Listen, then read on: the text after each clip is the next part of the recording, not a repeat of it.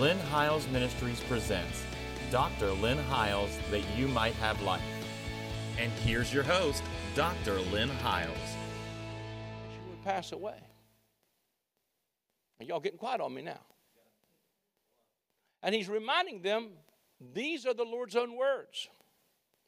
For if we believe that Jesus died and rose, in them which also sleep in Jesus, God will bring with him. For this we say unto you by the word of the Lord, that we which are alive and remain, we who are alive and remain, unto the coming of the Lord shall not prevent them which are asleep. For the Lord himself will descend from heaven with a shout and with the voice of the chief angel. Remember how I tied the archangel Michael to Daniel 12? Tied it to Revelation 11. Michael is the one sounding which trumpet? Last trumpet. Here we have the archangel shouting the voice of the archangel and the trumpet of God, and the dead in Christ will rise first. Then we which are alive and remain shall be caught up together with them in the clouds to meet the Lord in the air, and so shall we ever be with the Lord. Now, I'm going to deal with also 1 Corinthians 15 in a moment with this, but, but let, me, let me just let me grab this for you.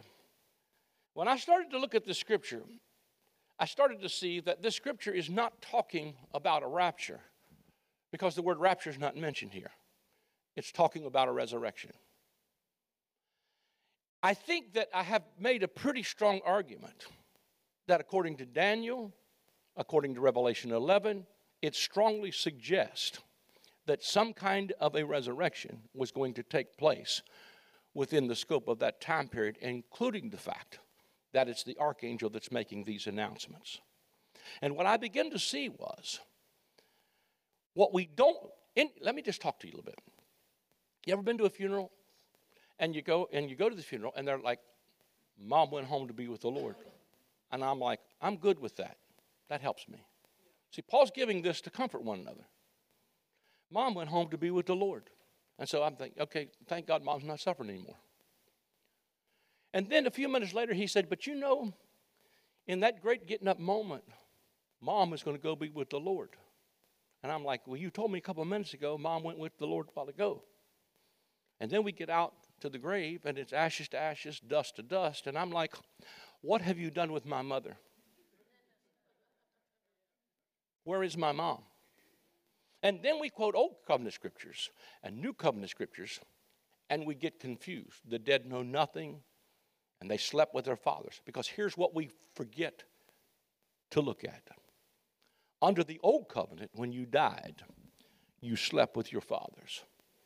They slept, they were waiting on a resurrection because the resurrection of Christ had not yet taken place. But watch this. In Matthew 27, I think you've got that scripture. I think I may have given it to you. Was it Matthew 27? When Jesus, let me see if I got it here somewhere. Did I give you the scripture, Matthew 27? Yep. Jesus, when he had cried again with a loud voice, yielded up the ghost. Next verse. And behold, the veil of the temple was rent in twain from top to the bottom, and the earth did quake, and the rocks rent. What? What? And the graves were open. You can't say it any clearer than this. And many bodies of the saints which slept arose. Daniel 12 fulfilled. This will be Christ, the first fruits. This is the fulfillment of 1 Corinthians chapter 15. I don't know whether to read all this in 1 Corinthians 15 or not. Let me, let me come back here. Let, let me just say it and then we'll come back and look at the scriptures. He says, We are in jeopardy. He said, because, But we believe in the resurrection. If Christ is not raised and the dead are not raised, then our faith is in vain. But he goes on to say here in 1 Corinthians that he says, I want you to see that there is an order, but every man will come forth in his own order, literally his own rank. And then he says, Christ and the firstfruits. Afterward, they that are Christ at his coming, Greek word parousia, his coming that we're talking about in the clouds of AD 70. But see, Matthew 27 is 30 years, or, or about probably 40 years prior to AD 70. So, what this first resurrection is now, I don't know about you, but if I was a believer if I, not a believer, if I was an unbeliever, and the veil of the temple is rent from top to bottom, and dead folks start showing up on the streets of Jerusalem, I'm a believer now. I mean, people came out of the graves in fulfillment of the prophecy that Christ and then the first fruits, because the first fruit, and then Paul uses the harvest paradigm all the way through this sown in weakness, raised in power. But the feast of first fruits was when the first blade would start up out of the ground, and they would take a sheath of corn and they would walk up and down the streets and wave it as a wave of first fruit offering, saying, The simple fact that I'm waving this first fruit is an indicator that there's a harvest coming. So when Christ got up and the first fruits, that was the beginning of the resurrection, was now started and underway. Now, for the next 30 years, the first fruits are all, the next 40 years, the first fruits are all that is raised because I've been challenged by people saying, but Paul corrected Hymenaeus and Philetus who came to him and said, You are in error because you say the resurrection is already past. And I've had them bring that up. I promise you, I've been challenged by a lot of stuff. And I, to which I reply, if you're going to quote that, you've got to date it. Because that was prior to the 70 AD parousia, where the last trumpet or the coming of the Lord would come in 70 AD, when the trumpet sounded that you see in Revelation chapter 11, that's when the dead were raised and people came out of the graves and they were seen. I mean, first of all, they're seen in the city, but now there's a general resurrection. So, in between that time, the resurrection, the general resurrection had not occurred. It was only Christ and the wave of sheath, the first fruit. Those who had slept in the graves came out of the graves, and now they are waiting on this resurrection to occur because we are in the final days of the last days of the scope of these prophecies. Are you tracking with me? And we are waiting on the last trumpet. The last trumpet sounds in Revelation chapter number 11 when the temple, right after the temple is destroyed and the Romans siege the city for 42 months and there's a resurrection. And all of a sudden people start coming out of the graves and, and God, there was a resurrection. Now let me, let me just say this to you. This is to me, this is very personal to me. Because what, what, what Paul is saying here is, after this resurrection occurs, after the dead are raised. We're not going to sleep. Here's the thing he's trying to, I want to show you a mystery. We're not all going to sleep. Because under the old covenant, they slept with the fathers. But for believers from this time on, the moment you take your last breath, you don't sleep. The corruptible puts on the incorruption, the mortal puts on immortality. Come on, somebody. What was sown is sown in weakness, it's raised in power. The moment you take your Barry Lubbey is not waiting on some great getting up moment. He's in the amphitheater tonight cheering us on to the finish line. And let me just tell you something. I, I know many of this is going to this, this will resonate with many of you. I'm almost hesitant to talk about this. But if you've ever been with it, and if you've been in ministry any length of time, and you've ever been with anybody that's dying, or you've ever been with a loved one that's dying, I get tore up thinking about this. My mother passed away in August of 2020. And when she, the last couple days she was alive, she started talking to people on the other side. If you've ever been with people who are dying, they start seeing the other side. And when they start, let me just tell you something. When your loved ones start to talk to people the other side, they're going to decide if they're going to stay or if they're going to go. My mother said, Your daddy's here and he wants me to go with him, and Grandma Barker's with him. He wants me to go with him and climb up on a rock. I said, She didn't get confused. She knew exactly who she was talking about. I said, Mom, do you want to go with him? She said, I'm thinking about it. I said, Well, it's your decision. If you're in a lot of pain and you want to go, and dad wants you to go with him and climb up on a rock, I know who the rock is.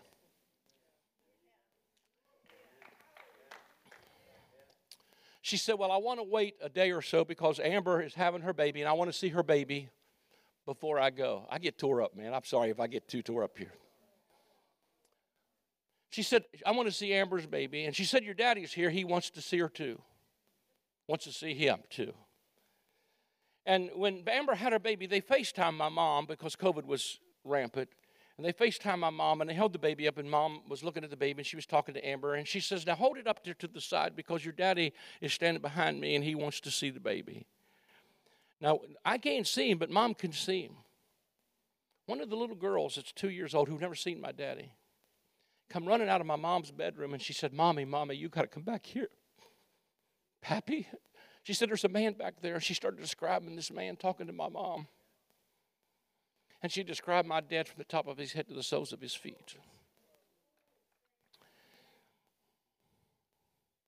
They are not asleep. In the resurrection, they are as the angels of God. Are they not all ministering spirits sent forth into the earth to minister for those who shall be the heirs of salvation? Now, I am not suggesting that we go try to conjure up or call up the dead. But the Bible is full of visitations because Moses and Elijah appeared to Jesus on the Mount of Transfiguration. The angel that showed John the revelation said, Do not worship me. I am one of your fellow brethren that keep the testimony of this book. And you can call me mad if you want to. But my daddy, before he passed away, when I would walk on his platform, he would hand me a microphone and he would say, Preach good, boy.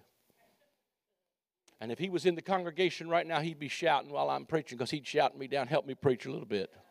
And he would always say to me, Preach good, son, or preach good, boy. I was in Malaysia a few years after my dad had passed and it was probably one of the highest impact meetings I've ever had outside this country. I was in Malaysia. It was an, uh, a conference that was uh, in an all inclusive resort. It was 220 rooms, fully double booked. I'm the only speaker. There are leaders here from Asia, China, Indonesia, Singapore, uh, uh, uh, uh you know, Philippines, all over Asia. I'm the only speaker in this conference. And when I started to take the platform, you could, you could call me crazy. I don't really care what you think. When I got ready to take the platform, I heard my dad audibly say to me, not in my mind, I heard my dad audibly say to me, Preach good, boy. He was cheering me on. Now, I don't know if that gives you any peace or not. And somebody, so I came back home. Let me just tell you, I came back home concerned because I'd had that experience. And I went to several pastor friends of mine because I knew Paul said, that we don't need to intrude into those things and talk to the dead. So that was on my mind. So I went to several pastors. I said, listen, man, y'all, maybe I'm losing my mind, but I heard my daddy talk to me. And this pastor looked at me and he said I said, and Paul said we shouldn't talk to the dead. And this pastor looked at me and he said, that would be true if they were dead.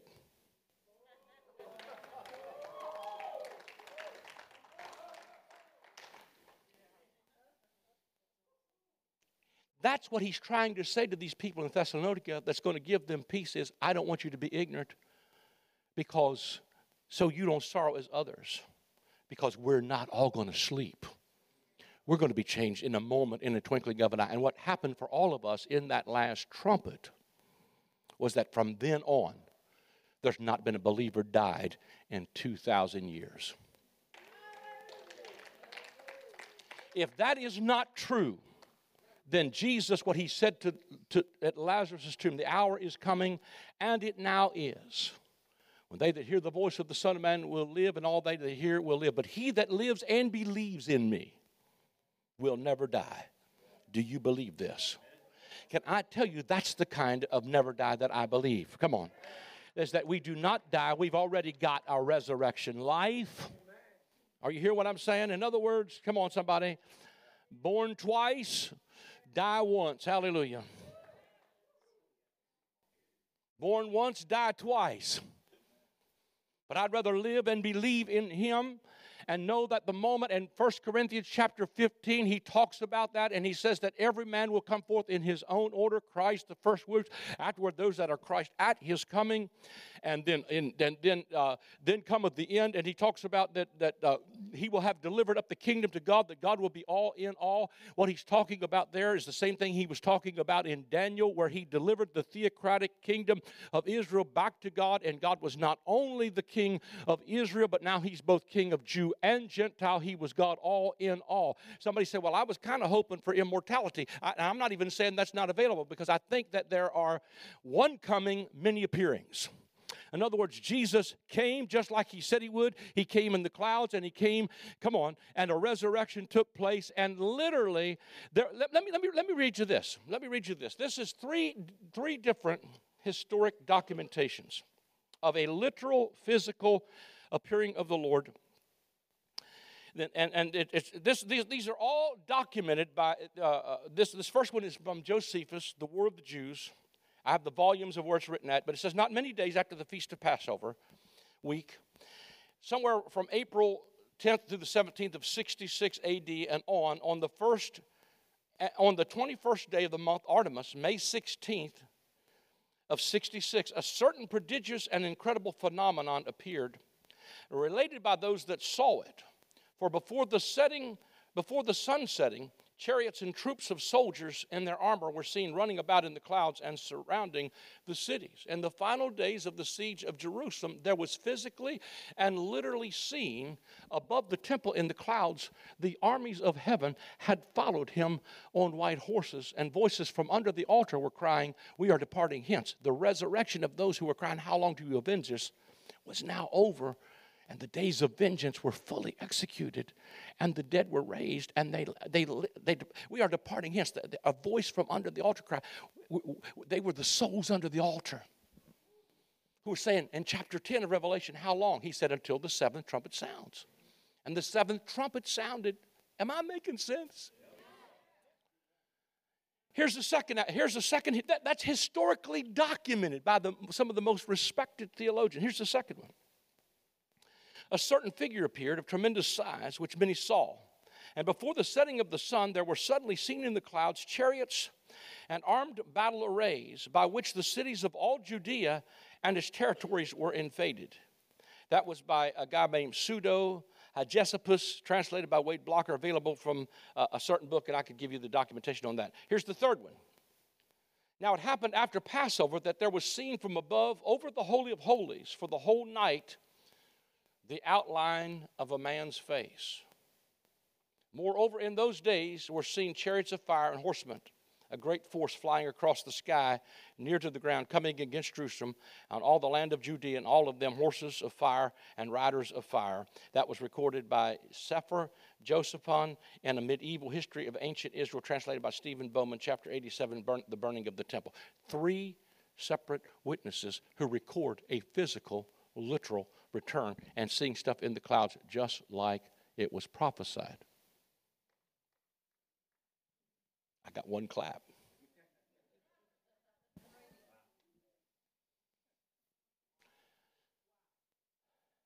Puts the resurrection right in that period of time.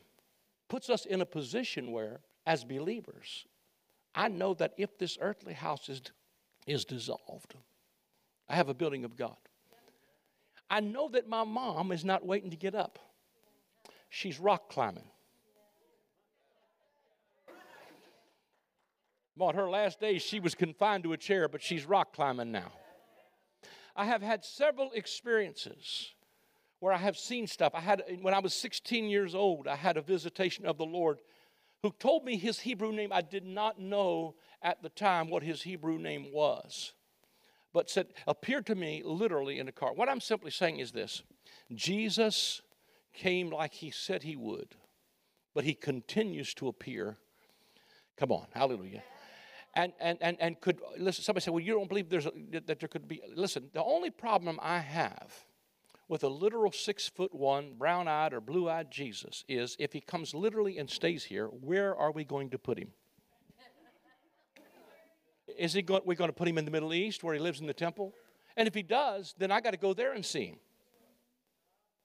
In my few moments I had with the President of the United States, it took me a while standing in line to get my opportunity to have an audience with him. Can you imagine the billions of people who would like to see Jesus face to face? And if you limited him, he said, It's expedient for you that I go away. If I don't go, the comforter won't come. It is important for you. And the promise that he made, hallelujah, that he would come just like he went, was fulfilled. And that everything we've been waiting on, we now have available, except that in, in the reality of it is we could literally have Jesus walk through the wall today.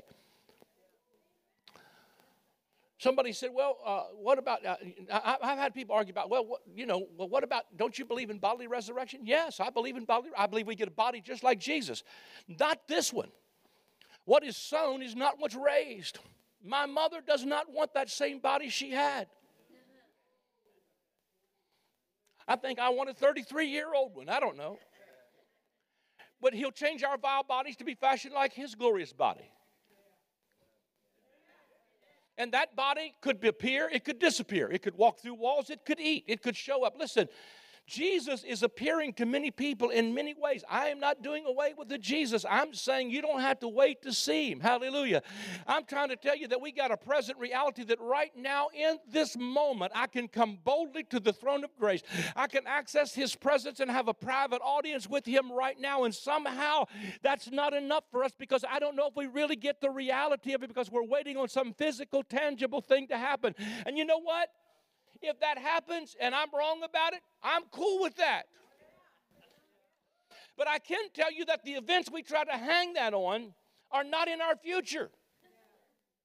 I am trying to tell you that the events that we hang that on, if we got to go through hell on earth for seven years first and then that can happen, has already been fulfilled. And what we need to realize that there is a king right now seated on the throne who will sit there until every enemy has been made his footstool. What I am trying to tell you is that the millennium began right after the tribulation of those days, and we have been in the reign of Christ, defeating enemies and ruling and reigning with him right now. And it is an ongoing reality because I don't think the thousand years are, are, are at all a certain amount of time, just like he says he owns the cattle on a thousand hills and all the fowls of the mountain are mine. That doesn't mean he don't own the cattle on a thousand one hills. It is a term that means it denotes fullness or, or completion. He will set there until every enemy has been brought underfoot. And what we uh, must do is begin to wake up and realize we are a part of that ongoing reality and that the angels of God and those who have gone on before us, according to Hebrews chapter 11, are in the great cloud of witnesses and they are cheering us on to the finish line. Hallelujah. And I bet you if I stopped for a moment and took a, a toll, there's some of you who have had some experiences with some of your loved ones. You've either been with them when they were dying and you saw them talking to somebody from the other side, or they've showed up in your dreams. Come on, somebody.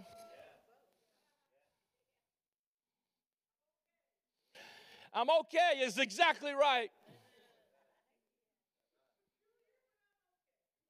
Hallelujah. Exactly right. I got a new body now. Hallelujah.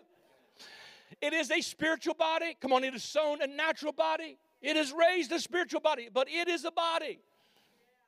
Same kind Jesus has got. I don't know where his physical body's at because he's not standing in here. So, whatever kind of body that is. See, these folks that got up from the dead in Matthew 27, I don't see them walking around here. But that doesn't mean they're not very much alive. And that doesn't mean that if maybe the veil would be pulled back that maybe in the ultimate conclusion of all of this, when heaven and earth are completely consummated and come together, that veil will be removed and we can see everything like it is, or be like Adam, where we know angels by their name. Come on, and we can walk with God in the cool of the day and also know the realm of the earth and be able to operate in the earth. But we know both realms that we not only are in and out of one or the other, but we brought them both together, and heaven and earth come together. Hallelujah, because in the beginning, heaven and earth were together. Genesis 1, verse 6 says, Thus the heavens and the earth were finished, and all the host of the, not 1 6, but Genesis 1 6 says, He divided the waters waters which were above and the waters which were beneath and he used a firmament and he called that firmament heaven, capital H E A V E N. And God walked with Adam in the cool of the day. He lived in a garden. In Genesis 1, it begins with the garden. In Revelation 21 and 22, it ends with the garden. It ends with no tree of the knowledge of good and evil and no snake in this garden. It ends with the heavens and the earth brought back together in one. Hallelujah. And it's brought together in the person of Jesus Christ that in the dispensation of the fullness of times, he would gather together in one all things in heaven and all things that are earth even in Him. I had a friend, and I, I, I don't want to I don't, I don't want to belabor this point, but I had a bishop friend, my best friend, had a stroke. He was 47 years old. I was preaching a meeting in Detroit, and the sheriff of that county called me and said, "Man, your bishop friend just shot himself." I said, "You got to be kidding me." I said, "Man, there's no way that's not true." He said, "Len, I'm standing over his body right now." And I tell you, I got to tell you, man, that put me in a tailspin like you can't believe because he was my, one of my best buds. He was as close to me as a brother. And so I struggled with that for a long time. And I came home, and my daughter in law said to me, uh, she said, my daughter in law's a doctor. She said, You wouldn't be mad at him if he died from a heart attack, would you? I said, No. You wouldn't be mad at him if he died from a stroke, would you? No. She said, His brain is an organ, it malfunctioned. So I was worried about him for a long time. Again, you can, y'all probably, I probably, I'm almost hesitant to even talk about this stuff because people think you're crazy. But about a month or two later, I was in a hotel room, and he walked in that hotel room and talked to me, and he said, I'm all right. I'm sorry I left you too soon. And he said a few things to me. My wife knows that I'm not emotional. I don't get physically, I don't get emotionally like I do right when I'm talking about this stuff. But she could see I was visibly moved. She said, I know something really, you had some kind of experience because I could see it all over you. I had a second event with that. Now, the, that time it could have been a dream. I might have been in the body or out of the body. I don't know. But it was very real to me. And all I'm simply trying to tell you is our loved ones are not as far away as you think they are. They're very much alive. And in light of eternity, we're going to see them. And what Paul's saying is, I don't want you to be ignorant about this, that you sorrow not, even as others, which don't have any hope. Because them that sleep in Jesus, God did bring with him. And then from now on, those of us alive and remain will be caught up together with him in the clouds. Watch this to meet the Lord in the air here's what's really cool the Greek word for air there is not Uranus, it's A E M I. And Strong's Concordance translates it to breathe or to expire or to exhale. What he's simply saying is the moment you take your last breath, to be absent from the body is present with the Lord. That's what changed from then on out. Believers don't sleep. That's the mystery. And that was also hung. 1 Corinthians 5 15, the very last verse, hangs that on the fact that he says the strength of sin is the law, and it's what gives death a sting. But in the removal of the law and the old covenant, because when the temple was destroyed, now the way into the most holy place was made available, and those who could not ascend into heaven up till then was now open and that's why the temple of god was opened in heaven and it was seen in his temple the ark of his testament. They are alive and well. Hallelujah. I think i've covered that pretty good. Amen. And so with that I am excited to announce the release of my latest book titled The Great I Am. In this book, we will explore the seven times in the Gospel of John that Jesus says, I am. When he uses that phrase, it is always in contrast to something from the Old Covenant. For instance, they thought Moses and the law was the door into the sheepfold, but Jesus said to them, I am the door. They thought that Israel was the true vine, but Jesus said to them, I am the vine, you are the branches. As you read the pages of this book, you will discover that Jesus removed the covenant of death and replaced it with the covenant of life. Get your copy of the book, The Great I Am, today.